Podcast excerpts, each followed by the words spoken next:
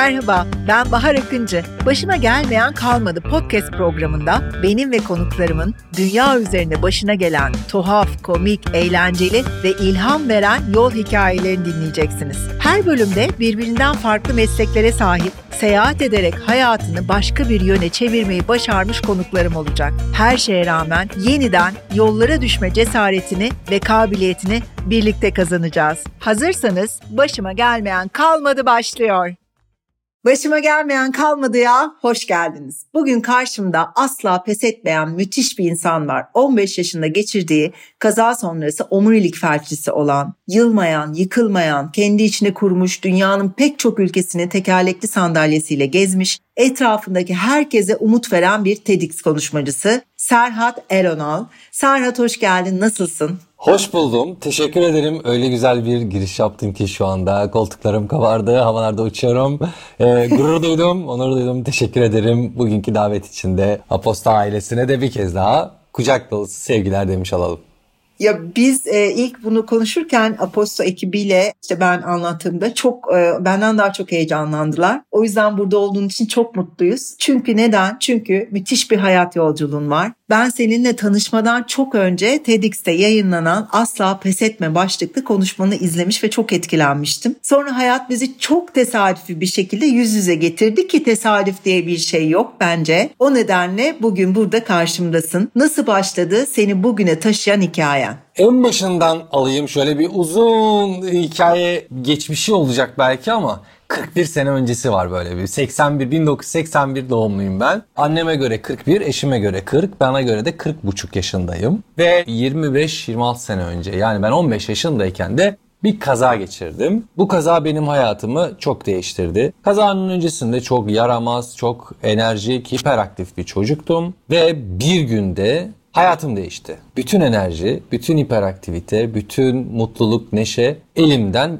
kayıp gidiverdi. Çünkü ben bir teknenin üstünden sığ bir suya balıklama atladım, çakıldım, boynum kırıldı ve maalesef sudaki bütün mücadelelerime rağmen çıkamadım ve boğularak maalesef öldüm. Tabii böyle deyince yani maalesef kısmı korkutmasın kimseyi, çünkü öbür tarafı görme şansım oldu. Böyle bir fırsatım var. Onu da ayrıca merak eden olursa anlatırım. Fakat öyle bir süreç ki bir anda kendinizi bambaşka bir dünyada buluyorsunuz. Özellikle ne olduğunu anlamadığınız ve kısa bir süre önce her şey bitti Serhat deyip bir karanlığın içerisinde yok olduğunuz, kalbinizin durduğu ve tamamen tesadüf denebilecek ama az önce senin de bahsettiğin gibi tesadüf olmayan, benim kaza geçirdiğim yere Avustralya'dan günübirlik tatile gelen bir ziyaretçinin, bir yeni mezun hemşire ve uzmanlık alanının suni solunum olması, ardından bir başka ziyaretçinin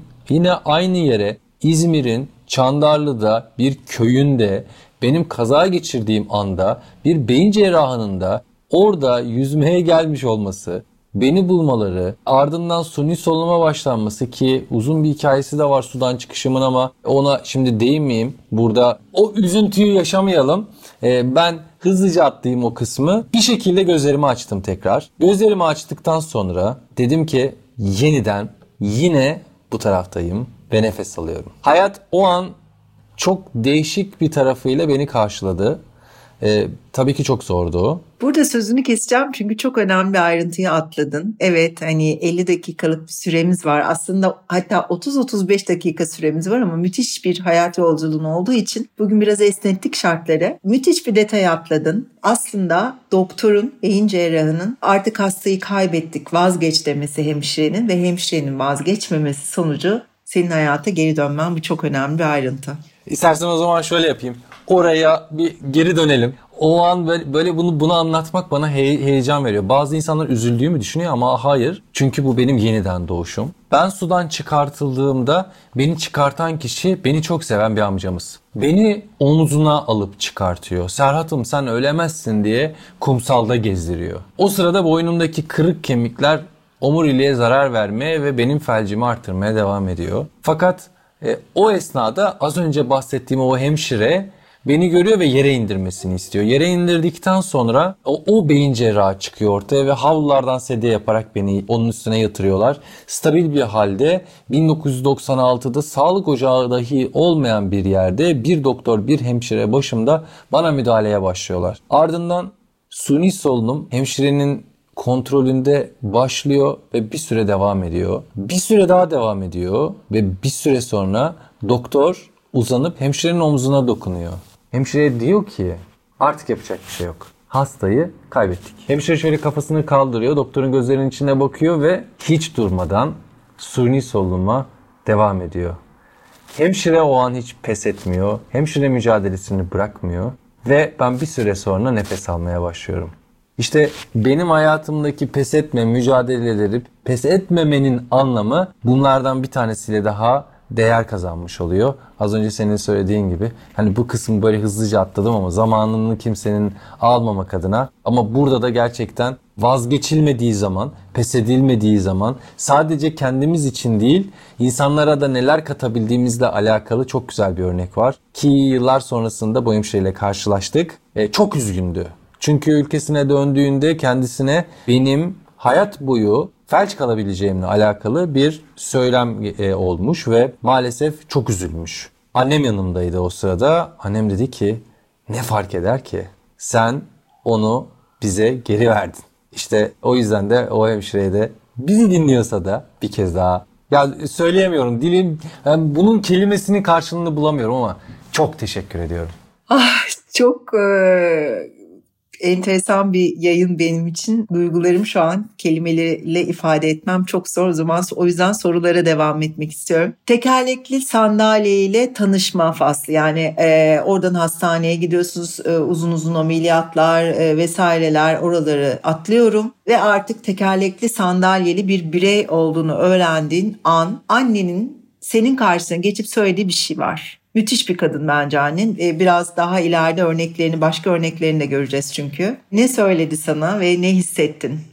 Hikaye şöyle oldu. Kaza geçirdim. İlk başta yoğun bakımda yattım. Çok yüksek ateşim vardı. Ameliyata alamadılar. Ölecek diye beklediler. Ama bilmiyorlar ki öbür tarafı döndüm. Geldim bir daha dönmeye niyetim yok. Direndim, direndim, direndim. Ve en sonunda dediğin gibi ameliyatım oldum. Ameliyat sonrasında yatağımda yatarken dediler ki E, artık bir hava alman lazım. Dışarı çıkaralım seni. Peki dedim. Sonra bir tekerlekli sandalye getirdiler yanıma. Beni kucakladılar. Sandalyeye oturttular. Vücudumda hiçbir yerim tutmuyordu. Yanıma yastıklar koydular. Arkama bir kartonlar koydular. Kafamı sabitlediler. Ellerimi sabitlediler. Derken beni bahçeye çıkardılar. Bahçeye çıktığım anda herkes bana dönüp bakmaya başladı. Ya da ben öyle hissettim. O an o kadar kötü bir kelimesini bulamıyorum. Yani o kadar kötü bir his vardı ki içimde. Orada bulunmamamla alakalı. E, bulunduğum durumun doğru olmadığıyla alakalı. Çünkü henüz yeni tanıştığım bedenimle, henüz yeni tanıştığım bir sandalyeyle istemeden bir yolculuğa çıkmıştım. Ve maalesef insanların bakışları beni paramparça etmişti. Dedim ki beni odama götürün. O sırada annem benim bu isyanımı duyunca bir anda harekete geçip karşıma geldi, eğildi, gözlerimin içine baktı ve bana ne dedi? Ben mi ittim seni? Ben mi atla dedim sana? Bunu sen yaptın, sen düzelteceksin. Ama dedi ki sanma bu sadece senin yolun, sadece senin yolculuğun. Bu hepimizin yolu. Bunu hep beraber aşacağız ama sen Serhat'sın. Ve asla pes edemezsin dedi. İşte hemşireden sonra bir de buradan pes etmemenin hayatımdaki önemini vurgulayarak söylemiş olayım. Bu hani noktalar vardır ya böyle insanın hayatında. Bu da onlardan en değerlisiydi belki de.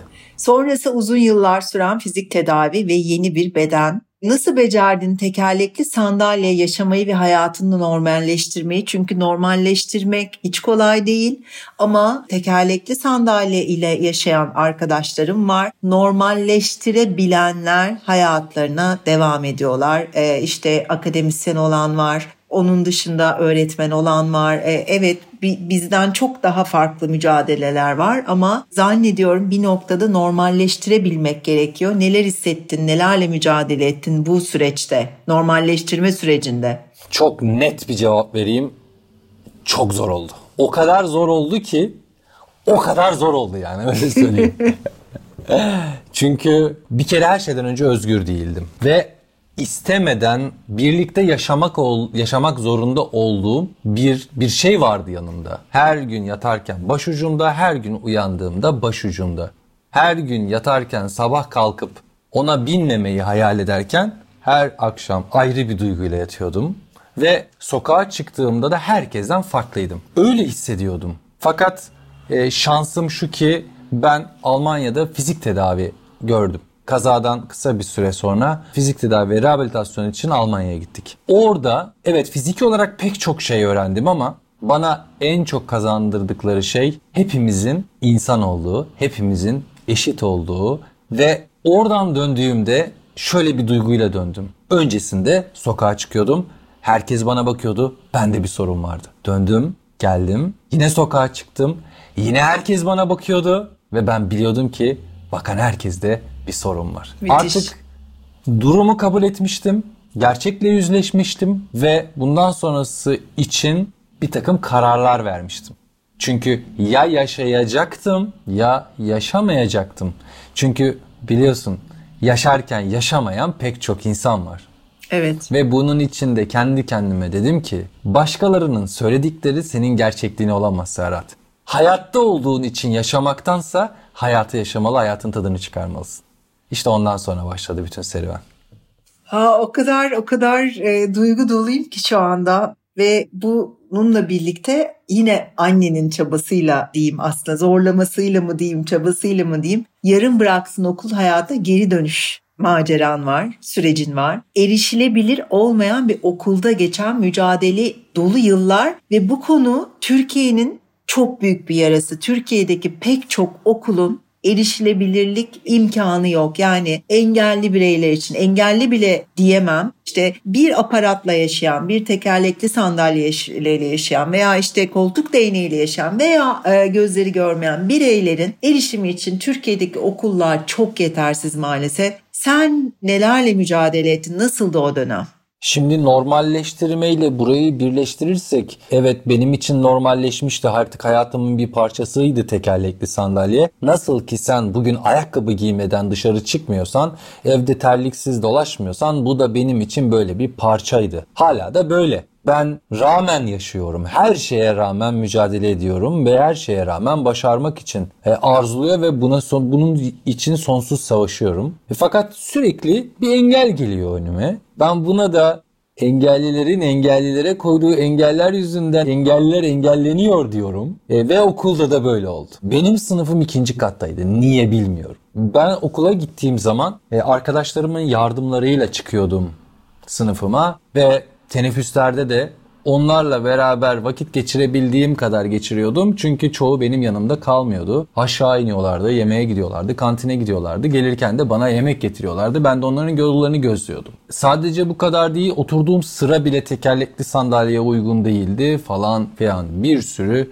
zorlukla mücadele ediyordum. Ellerimi kullanamadığım için yazı yazamıyordum. Arkadaşlarımın notlarıyla ders çalışmak zorundaydım. Arkadaşım ne kadar çalışkansa ben o kadar çalışabiliyordum.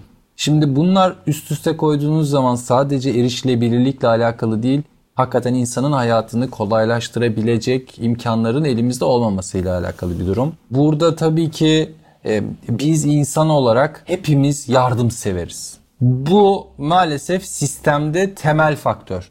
Bir sorun varsa yardımseverlik iş çözer. Evet.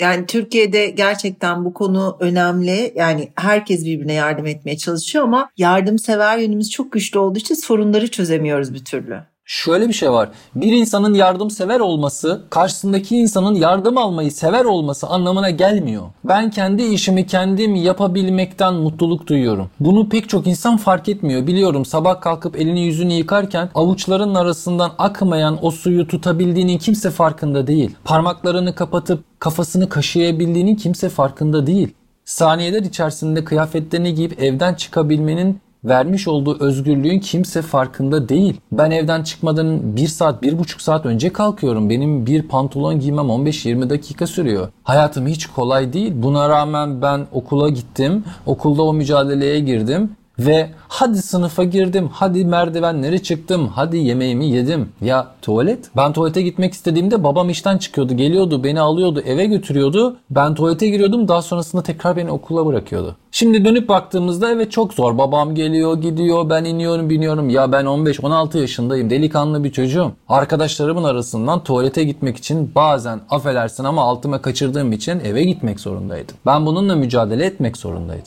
Bunun psikolojisi hiç kolay değil. Sadece tekerlekli sandalye değil orada erişilebilirlik engeline takılan. Benim hayatımdı. Bugün hala pek çok gencin, pek çok insanın önündeki en büyük engel bu. Psikolojik tarafı bu işin. O yüzden de tek başına sadece bunun çözülmesi değil, genel olarak herkesin eşit şekilde yararlanabildiği imkanlarla hayatını devam ettirebilmesi gerekiyor. Buna göre kurgulanması gerekiyor bence dini düzenin. Bütün Türkiye'nin yeniden bunun için e, yeni baştan kurgulanması gerekiyor. Trafiğin de, yaya geçitlerinin de, sözde rampalara sahip berbat kaldırımlarında, araç iniş binişlerinin de, okuldaki durumunda, iş yerlerindeki fabrika yemekhanelerinin de, restoranların da, otellerinde aklına ne geliyorsa öyle büyük bir farkındalığa kavuştuk ki ben ilk engelli arkadaşımla engellilik kelimesini kullanmamaya çalışıyorum. İlk tekerlekli sandalyeye sahip birey olan arkadaşımla. Onunla birlikte beni, o beni eğitti bu konuda. Müthiş bir farkındalık kazandım. Gittiğim her yere bakıyorum. Böyle bir işte rampası yoksa, uygun tuvaleti yoksa uyarıyorum vesaire. Elimden geleni yapmaya çalışıyorum. Sesleri olmaya çalışıyorum. İşte Omurilik Felçliler Derneği ile birlikte projeler yapıyorum. Bu konu benim için çok önemli ve duyulmasını çok istiyorum. O yüzden de sana bu soruları soruyorum. Ve çok güzel, açık yüreklilikle cevaplıyorsun. Çok teşekkür ederim. Okul sonrası neler oldu hayatında? Biraz güzel şeyleri de konuşalım şimdi. Güzel başarıların var. Onlardan biraz bahset. Okuldan sonra ne yaptın ve nasıl başarılara imza attın? Şimdi okul hayatı gerçekten çok zordu. Dedim ya hani e, not alamıyorsun, yazı yazamıyorsun. Bir hocanın gözetiminde sınavlara giriyorsun. Arkadaşların sınıfta kopya çekiyor, sen çekemiyorsun. E, zor bir okul hayatı yani, anlatabiliyor muyum? E, ve ardından üniversite sınavına geliyorsun. E şimdi yine yazamıyorsun, yine birine yazdırıyorsun. Yine birilerinin notlarıyla çalıştığın okul e, bilgisiyle E, sınava giriyorsun. Bunu bunu yapıp başaran pek çok insan var. Saygı duyuyorum. Ben başaramadım ve ben üniversiteyi kazanamadım. Fakat üniversite gitme hayali biraz sonra değiniriz muhtemelen. Çünkü bugün gidiyorum artık. Üniversiteye değil, üniversitelere gidiyorum. Harika. E, ve e, o dönemde ben üniversiteye gidemeyince ardından bir aile şirketimiz var. Sigortacılıkla uğraşıyoruz bildiğiniz üzere. E, ve söylememde sakınca var mı bilmiyorum ama senin de Yok. sağlık güvenceni e, büyük bir mutlulukla takip ediyoruz. Evet, biz o sayede tanıştık aslında. Evet. Benim arkadaşımın sigorta brokeriydi Serhat ve Serhat'la ben e, iletişime geçtiğinde durumundan da habersizdim. O kadar e, çünkü enerji dolu müthiş bir sesle konuştuk ki telefonda. Çok daha sonra birbirimizi Instagram'dan et, e, eklediğimizde ve benim senin TEDx'te izlediğim Serhat olduğunu anladığımda nasıl nasıl olabilir? Hayat nasıl bir şey demiştim. Ee, şimdi çok mutluyum tabii ki bu durumdan. Ben de öyle. Seninle birlikte olmak gerçekten, özellikle yaptıklarını da yakından görebilme fırsatı bulmak çok güzel gerçekten. Çok teşekkür, teşekkür ediyorum. Ee, okuldan sonrasında dediğim gibi hani üniversiteyi kazanamayınca ben sigortacılık olarak başladığım işime annemle beraber. Annem çok daha eski bir sigortacı. Ee, ben iki bin senesinde başladım. on dokuz yaşındaydım.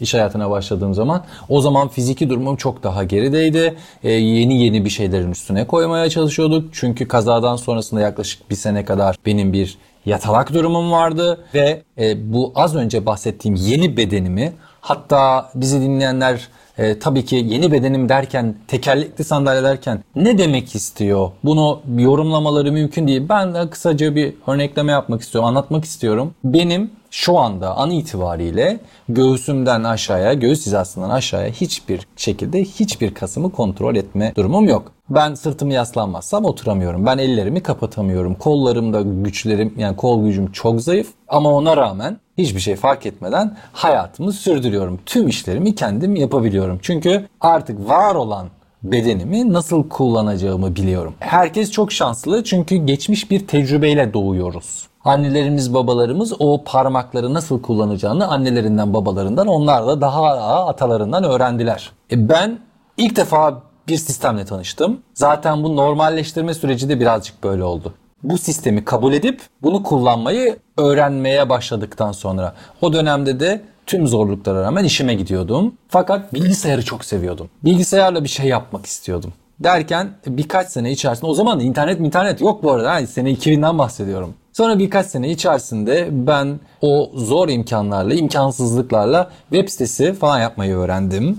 İşte grafik yapmak, onunla üzeri, onlar üzerinde çalışmayı öğrendim ve bir arkadaşımla ortak olup sokaklara da çıktık biz. Tekerlekli sandalyeyle benim yataktan kalkamayacağımı, hayatımı sürdüremeyeceğimi düşünen pek çok insan varken, buna ihtimal vermeyen pek çok insan varken ben müşteri ziyareti yapıyordum. Müthiş. O zaman daha yirmi yaşındayım, yirmi bir yaşındaydım. Sonra o işimizi yıllar içerisinde evirdik, büyüttük. Sonra da pek çok büyük markanın, hatta işte TEDx konuşmamda da bahsettiğim gibi şu an pek çok insanın kullandığı cep telefonlarının Türkiye'ye girişinde öncü olan bir ajansımız oldu. Böyle de bir serüvenimiz var. Başladığım işi bırakamama gibi. Harika. Onu en iyi ve herkese uygun halde, herkesi mutlu edecek halde sunmak için inanılmaz bir çaba sarf ediyorum. Bunu da beni birisi durdursun noktasında kimsenin beni durdurabileceğini düşünmüyorum. Başladığım işi bırakamıyorum. Ben de düşünmüyorum. Seni tanıdıktan sonra. Yani TEDx konuşmasındaki insanın gerçek olduğunu, bir de gerçek hayat deneyimledikten sonra gerçekten asla pes edeceğini hiçbir konuda düşünmüyorum. Tıpkı iki bin altı yılında artık yirmi beş yaşına gelmiş, kollarını hareket ettirebilen, otuz adım atabilen, hatta şınav çekebilen bir Serhat Ken, Türkiye'ye yeni gelen bir kök hücre ameliyatı olmaya karar veriyorsun ve neler oluyor o ameliyattan sonra? Eh, açıkçası o ameliyat benim için bir umudun e, umutsuzlukla dönüştüğü andı. Çünkü ne kaybedebilirim ki diye bir yola çıktım. Karşıma çıktığında kök hücre, az önce senin de söylediğin gibi yatar pozisyondan artık adım atar pozisyona gelmiştim. Şınav dedin ama küçümseyemeyeceğim. yüz tane şınav yapıyordum ben. iki yüz tane mekik yapıyordum. Bak yatar, yatalak pozisyondan oralara gelmiştim. Ama on senedir tekerlekli sandalyede oturmaya devam ediyordum. Ne kaybedebilirim dedim. Ve bu ameliyata girmeye karar verdim. Sanıyorum çok yeniydi. Teknolojisi de çok yeniydi ve sen Türkiye'de bu ameliyat olan altıncı kişisin. Bravo. O Doğru. dönemde. Bravo. Teşekkür ederim araştırman için. Dersime çalıştım. altıncı kişi olarak bu ameliyata girdim. Çünkü korkmuyordum. Kaybedebileceğim bir şey olmadığını düşünüyordum. Fakat ameliyattan çıktıktan sonra kazandığım her şeyi, ama her şeyi kaybettiğimi görünce kendi kendime, Serhat, hayatta her zaman kaybedecek bir şey var. O yüzden var olanın kıymetini bilmelisin. Her şeyi derken o kısmı merak ettim. Yani bu işte bir takım adım atma, şınav çekme, o kabiliyetlerin gitti bu ameliyatla birlikte. Sıfır adım, sıfır mekik, sıfır şınav. Sene iki bin altı, bugün sene iki bin yirmi iki. Geçen on altı seneye rağmen hala bir tane mekik, bir tane şınav yapamıyorum. Adım atamıyorum, yürüyemiyorum. Ama şunu biliyorum ki ilkini on senede yapmıştım. İkincisi elli senede sürse fark etmez. Nefes aldığım sürece hep bir umut var. Bunu biliyorum. Ve maalesef ben pes edemiyorum. O yüzden pes yola devam gibi, ediyorum. Pes etmediğin gibi ehliyeti aldın, go-kartçı oldun, jet ski kullandın, lisanslı ayıkıcı oldun ki bunları ikinci ameliyattan sonraki süreçten bahsediyorum. Evet. Ee, bunların hepsi, yani pes etmeyip bir de üzerine bunları yaptın. Kendi işini kurdun. Motivasyon konuşmacısı oldun. Bir süre eğitim sonrası yaşam koçu oldun. Bunların arasında çok merak ettiğim bir şey var. Ee, bu konuda çok dertli olanlar da var. Dünyadaki örnekleriyle bahsederek anlatmanı rica edeceğim. Beni en çok düşündüren konulardan biri, evet sen bütün bunları yapabilecek cesarete sahipsin ama yine burada karşımıza sistem problemi çıkıyor. Ehliyet alma maceranda neler geldi başına? Çok zor bir serüven. Çünkü maalesef e, ülkemizdeki sistem, masa başında oturan kişilerin senin sağlık durumunu değerlendirerek araç kullanıp kullanamayacağın yönünde ilerliyor. Fakat dünyada bu iş böyle ilerlemiyor. Çünkü teknolojiden yararlanılabileceği kabul edilmiş durumda. Mekanik de olsa pek çok sistem entegre edilebiliyor. Hatta joystickle dahi araç kullanılabiliyor. Joystick derken elinin olması gerekmiyor. Mesela Nick Vujicic diye bir arkadaşımız var. O da bir motivasyon konuşmacısı. İki kolu, iki bacağı yok. Ve bu arkadaşımız araba kullanıyor. Hem de legal olarak. Fakat maalesef bizdeki sistem e, buna uygun değil. E, bu şekilde değerlendirilmiyor. E, araba başında bakılmıyor. Ve aslında sadece ehliyet verilmiyor değil, özgürlükler insanların elinden alınıyor. Bugün benim evimle iş yerimin arası on yedi kilometre ve ben bu on yedi kilometreyi arabam olmazsa bir toplu taşıma aracıyla maalesef tamamlayamam. Sadece toplu taşımanın tekerlekli sandalye uygun olmamasıyla alakalı değil. Ben fiziki olarak tekerlekli sandalyemi evimden çıkıp bir toplu taşıma aracına kadar sürebilecek güce sahip değilim. Ama arabama binip dünyayı dolaşabilecek yeteneğe sahibim. Artık hani Çünkü o... bir de araban da ona göre özel e, dizayn Tabii edilmiş ki. bir araba. Tabii Hı-hı. ki. Aparatlarım uygun şekilde ama bu ehliyeti nasıl aldım? Çok zor aldım. İspatlamak için, kendimi anlatmak için çok çaba sarf ettim. Fakat bugün maalesef duyuyorum ki özellikle takipçilerim de bu konuda çok isyanı var. Araba kullandığı halde gittiğinde sen uygun değilsin diyerek ehliyetinin geri alındığını duyduğum pek çok insan var. Bu senenin sonu itibariyle de ehliyet yenilemeleri zorunlu kılındı ve ben de ne yapacağımı korka korka düşünüyorum. Gece uykularım kaçıyor çünkü... Beni kimsenin eve tekrar mahkum etmesini istemiyorum. Kendi rızamla kalırsam bu bir mahkumiyet olmaz. Bu benim seçimim olur. Ama birisi bunu benim elimden aldığı zaman maalesef bu bir mahkumiyet oluyor. Ve ben bunu istemiyorum. Bunun için ne yapabilir, neler olabilir bilmiyorum. Araştırıyorum, çözmeye çalışıyorum. Dediğin gibi go-kartlarla yarış yapıyoruz, jet skilere binip denizde gazlıyoruz ama arabaya geliyoruz, arabayı kullanamazsın gibi bir şeyle karşı karşıya kalıyoruz. Alkollü araç kullanmak hepsinden daha tehlikeli. Her şeyden önce bunu çözmeleri gerekiyor ve uygun aparatlarla dünyadaki örnekleri gibi arabayı gerçekten kullanabilen ve sakince, kontrollü bir şekilde trafik kurallarına uyarak kullanabilen bireylerin tekerlekli sandalyede bile olsa bu hakların elinden alınmaması gerektiğini düşünüyorum. Peki yine güzel şeylere geçiyorum. Artık yavaş yavaş sohbetimizin sonuna geliyoruz. Güldük, eğlendik, seni tanıdık. Seni tanımaktan çok büyük e, mutluluk duyduk. Bütün bence şu an dinleyiciler aynı şeyi düşünüyor. Çünkü gerçekten insanın hayatına renk katan, ilham veren bir tarafın var. Şimdi gelelim buraya gelen bütün gezginlere sorduğumuz kısa kısa soru cevaplarımız var. Başıma gelmeyen kalmadıya katılan tüm gezginler bunları cevaplıyor. Türkiye içinde en sevdiğin şehirleri merak ediyorum ben. İki tane şehir sayayım şu anda. Önemi olan benim için. Bir tanesi İzmir. Orada kaza geçirmiş olmama rağmen İzmir'i çok seviyorum. İnsanını çok seviyorum. İletişimi seviyorum oradaki. Havasını da seviyorum. Ee, her ne kadar evli de olsam yani bekararak İzmir kızları güzel. Onu da söylemiş olayım. Böyle de bir durum var. İzmir'i seviyorum. Bir de Bodrum'u seviyorum. Çünkü Bodrum'da e, az önce söylediğim gibi evlilik hikayem orada oluşuyor. E, Bodrum'da eşimle tanıştık. Ve o yüzden de Bodrum'un benim için ayrı bir yeri var diyebilirim. Peki Türkiye'de seyahat ederken seni zorlayan durumlar neler?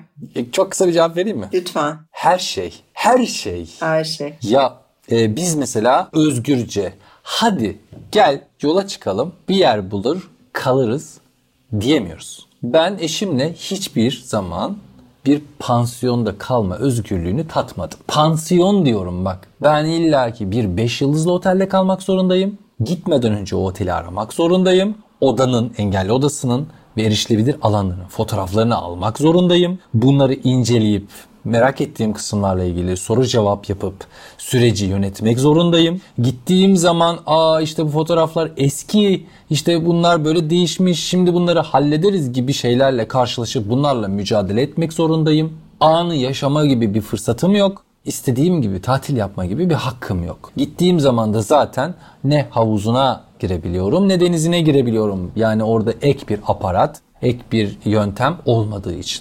Ne yapıyoruz? Biz tabii ki kendi yöntemlerimizle geliştiriyoruz. Ne yapıyoruz? Yerlerde sürünüyoruz, yuvarlanıyoruz, yine giriyoruz.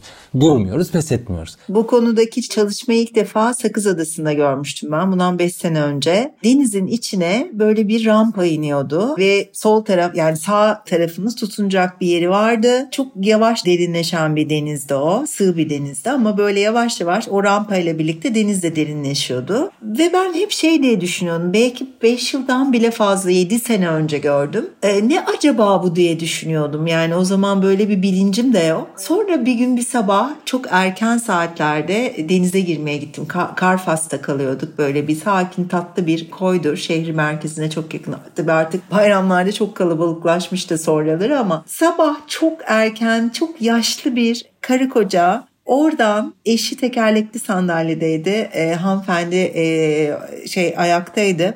İşini denize sokmaya getirmişti. O zaman anlamıştım ki aa dedim böyle bir şey var dünyada. Yani bu, bu, bu Yunanlar bunu yapabiliyor. Sonra dünyanın farklı yerlerini gördüm. Portekiz'de gördüm, İspanya'da gördüm ve nihayet Fethiye'de gördüm. Geçtiğimiz kış yapıldı. Çalış plajına buradan da duyurmuş olalım. Çok mutlu etti beni bu. İnşallah Çeşme'ye, Bodrum'a, her yerde, halkın, insanların denize girebildiği her yerde bunu görürüz diye düşünüyorum. Açıkçası şöyle de bir durum var. Böyle çok rampalara, çok e, büyük mücadelelere gerek yok. Balon tekerlekli, büyük tekerlekli sandalyeler var. Buna oturduğunuz zaman sizi bir çocuk bile itebilir bununla. Ve bu sandalye suyun içine kadar girebiliyor. Çünkü mevcut tekerlekli sandalyenizi eğer suya sokacak olursanız tuzlu suyla temasından sonra çok Paslı. ciddi paslanmalarla karşılaşıyorsunuz. Ee, bugün aktif sandalye dediğimiz hayatınızı bedeninize göre e, yapılmış bir sandalyeyle sürdürmek için yaklaşık iki senede bir yenilenmesi gereken bu sandalyelere altı bin euro, yedi bin euro civarında bir bedel ödemeniz gerekiyor. Bunu da deniz suyuna sokarsanız çok canınız acıyor.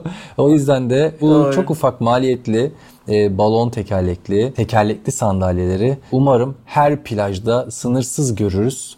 E, bu benim için değil. İnşallah. Bak ben de yeni bir şey öğrendim. Bu sadece, çok teşekkür ederim. ederim. Bu sadece benim için değil. Yaşlı bireyler için de böyle. Onların da çok Doğru. rahatça denize girme hakkı var. Niye o taşlarda, kumlarda büyük mücadeleler çekiyorlar? Hiç gerek yok. E, hayat hepimizin hayatı. Ortak konforu bulabiliriz diye düşünüyorum. Peki Türkiye dışında bir yere seyahat ettiğinde daha fazla bir konfor alanı tanındığını düşünüyor musun sana? Kesinlikle öyle. Ee, öncelik veriliyor. Aslında öncelik de belki de verilmiyor. Yani her şey eşit ama ben bunu öncelik gibi hissediyorum o yurt dışına çıktığım zaman. Çünkü mutlaka bir imkan veriliyor.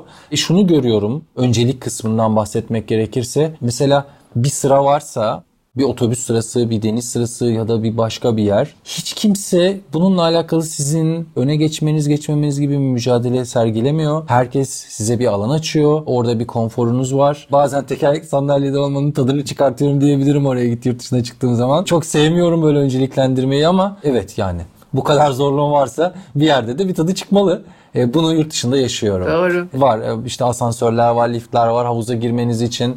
E çünkü kimse sizi kucaklamıyor. Çünkü size bir şey olursa bunun sorumluluğunu kimse yaşayamayacağını, kaldıramayacağını biliyor hukuki olarak. Onun için de size imkan sunuluyor. İmkan sunulduğu zaman da aslında ne verilmiş oluyor biliyor musun? Özgürlük. İstediğin Doğru. saatte kalkıp kendi başına denize girebiliyorsan kimsenin yardımını aramadan bundan daha büyük bir özgürlük yok ya. Gerçekten öyle. Peki sevdiğin ülkeler hangileri diye sorsam sana? Açıkçası Amerika'da yani tam Amerika diyemem çünkü tamamında aynı konforun olduğunu söyleyemem erişilebilirlikle alakalı. Fakat Florida'da e, çok ciddi bir konfor olduğunu söyleyebilirim. Miami'nin rahat olduğunu söyleyebilirim. Sarasota'daydım bu sene. Orası da çok keyifli, dümdüz. Ben az önce söylerken hatırlarsan evden çıkıp toplu taşımaya kadar gidemiyorum dediğimde bu sene Sarasota'dayken evden çıkıp sonrasında kontrol ettiğimde gün içerisinde dört ile beş kilometre arasında tekerlekli sandalyeyi kullandığımı ve hiç kimseden yardım istemeden akşam eve dönebildiğimi gördüm. E, bu inanılmaz bir Müthiş. şeydi.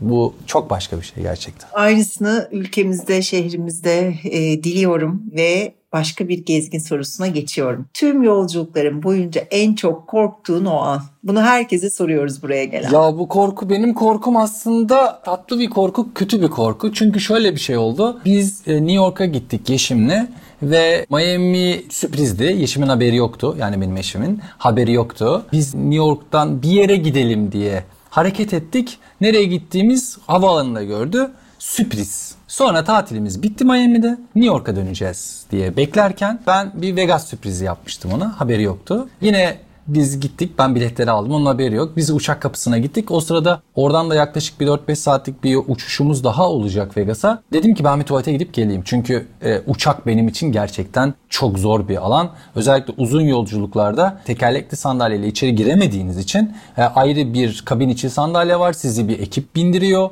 Daha sonrasında da o ekip sizi inmenize yardımcı oluyor. Yalnız uçak hareket ettikten sonra kıpırdama şansınız yok. Ne varsa o an üstünüze yapmak zorundasınız. Bununla karşılaşmamak için de ben tuvalete gittim. Vaktiniz kısıtlı, çok tempolu. Vardım, bütün tuvalet boş sayılacak seviyede, fakat engelli tuvaleti olarak ayrılmış yerin kapısı kilitli. Hiçbir tanesini kullanamıyorum, ondan başka seçeneğim yok. İçeride biri var, aradan görüyorum, kapıyı çalıyorum, bir dakika diyor. O bir dakika bitmedi, bir dakika bitmedi. O sırada saat nasıl hızlı ilerliyor biliyor musun? Allah'ım, yani uçak gidecek ve ben herkesten önce biniyorum, herkesten sonra iniyorum falan, bir sürü prosedürü var. Yeşim kapıda nereye gideceğimizi bilmiyor. Uçağı durdurma şansı yok. Hani orada kimseye müdahale şansı yok. Çünkü yolumuzu bilmiyor. O an uçağa yetişemeyeceğim diye o kapıda beklediğim an, tuvalete girdiğimde, ya çok affedersin ama yani bir insanın hani tuvalette bitmez mi? Yani hani giriyorsun o süre, hani, hani bir an önce bitireyim işimi çıkayım diyorsun. Süre o kadar hızlı gidiyor ki sanki hiç bitmiyormuş gibi orada kalıyorsun. Oradan çıkıp o sandalyeyi herhalde hayatımda hiç o kadar hızlı kullanmadım. Kapının başına gittiğimde herkes böyle beni bekliyordu. Gözlerini açmış bir şekilde. Yetiştiniz mi uçağa? Yetiştik ama e, o korku bana gidene kadar yetti. Gerçekten hala unutmadım.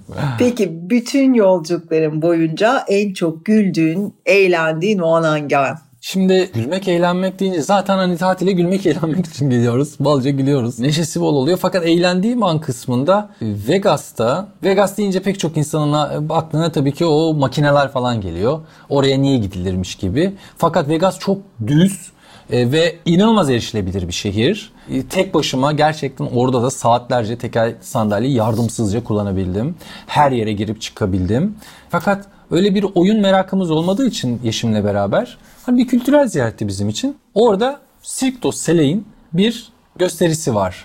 Hmm. E, Ka diye bir gösterisi ben var. Ben Barcelona'da izlemiştim onu. Ha, Ka mı? değildi ama yok Ka değildi. Ka bildiğim kadarıyla sadece Vegas'ta var. Çok Aha. özel bir sahnesi var. Ve yani orada geçirdiğim an, o gösteride geçirdiğim an gerçekten e, hiç bitmesin dediğim, böyle heyecanımı her an üstüne koya koya ilerleten bir andı. E, o yüzden de yani eğlenme deyince yani anısı böyle ilk günkü gibi, ilk anı gibi heyecanlandıran o anı söylemek istiyorum. Varsa bir emek, e, bunu da karşılığını alıyorsanız ve siz de bunun tadına varıyorsanız işte o unutulmaz bir an oluyor. Duygusuyla beraber beyninize zumba gibi yerleşiyor diyebilirim. Çok güzel geçirdin bana o duygu, eminim şu an dinleyiciler de aynı şeyi düşünüyorlar. Yine olsa yine yaparım dediğin hareket. Bodrum'a gittiğimde bir kız gördüm.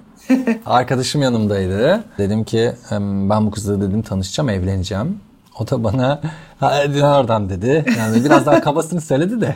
Ee, daha sonrasında e, öyle olmadı tabii. Biz dokuz senedir evliyiz. Tanıştık ve evlendik. Ee, yine olsa yine o gün yine tanışmaya giderdim. Yine tanışırdım. Ee, yine peşini bırakmazdım diyorum. Ya çok çok güzel, çok romantik. Çok mutlu bir ömür diliyorum ikinize de buradan. Ve son olarak valla kırk sekiz dakika olmuş galiba, en uzun podcast kaydımız, yayınımız olacak. Birazcık başındaki editlerle birlikte herhalde kırk beş dakikayı bulacağız ama ben her dakikasından çok büyük keyif aldım. Son olarak bizi dinleyenlere, seninle aynı süreçten geçenlere ya da dışarıdan izleyenlere iletmek istediklerini merak ediyorum ben. Öncelikle bu ana kadar bizi dinlemiş herkese bir kez daha teşekkür ediyorum. Davetinizden dolayı sizlere de bir kez daha teşekkür ediyorum. Şu an çok mutluyum.